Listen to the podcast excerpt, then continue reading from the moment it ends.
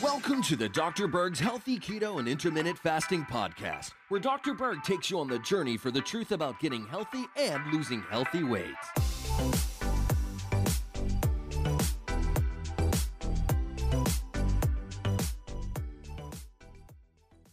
So you might want to think twice before going on a low fat diet.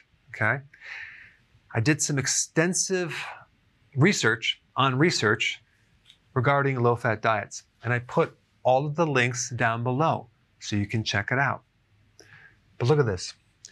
In over 65 studies, and I'm talking meta analysis randomized controlled trials, showed that the low fat group had less weight loss and more blood lipids, so their cholesterol went up. Now that's interesting. Why would the cholesterol go up? Because your body makes over 75% of the cholesterol that you have in your body. And so if you eat less, it makes more. There's another study with over 28 overweight women which showed a significantly lowered metabolic rate. And there's two other studies that I listed in this group. One was lower satiety, and the other one showed overeating. Well, that makes sense because if you're going to lower your fat in your diet, you're going to be hungry a lot more and you're going to eat more. Now, as far as hormone effects with low fat diets, there's one study with 33 women showed significantly lowered estrogen and testosterone.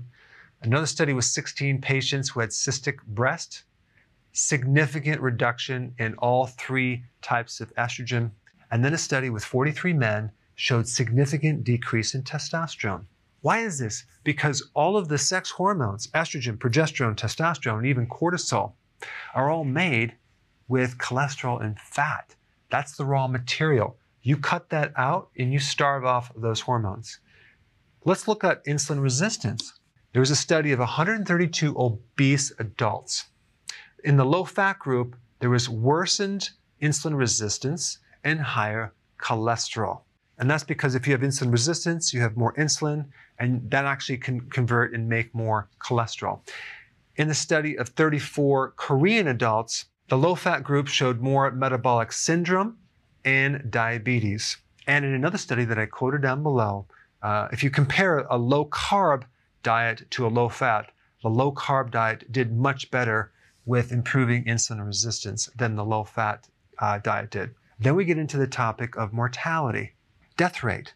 Uh, there was actually a study with 11,000 Japanese men, and a little over 74,000 women showed increased mortality by being on a low fat diet, shortened lifespan. And then the effects on the brain significant cognitive impairment. There was one study, in one study, there was a change in mood where people were more angry and hostile. Now, why is that? Because your brain, your nervous system, your hormones uh, need fat to function correctly. And then there was another study with over 4,000 men and 4,000 women that showed significant increase in depression. This is why this huge experiment with the low fat diet over the last 30 or 40 years did not work. It wasn't sustainable. It didn't help people lose weight. It messed with their hormones. And this also explains why the opposite diet, the high fat diet, low carb, moderate protein diet, the ketogenic diet, is effective and people are sticking to it because it not only benefits their weight loss, but their hormones, their insulin resistance, their youthfulness, and their cognitive function.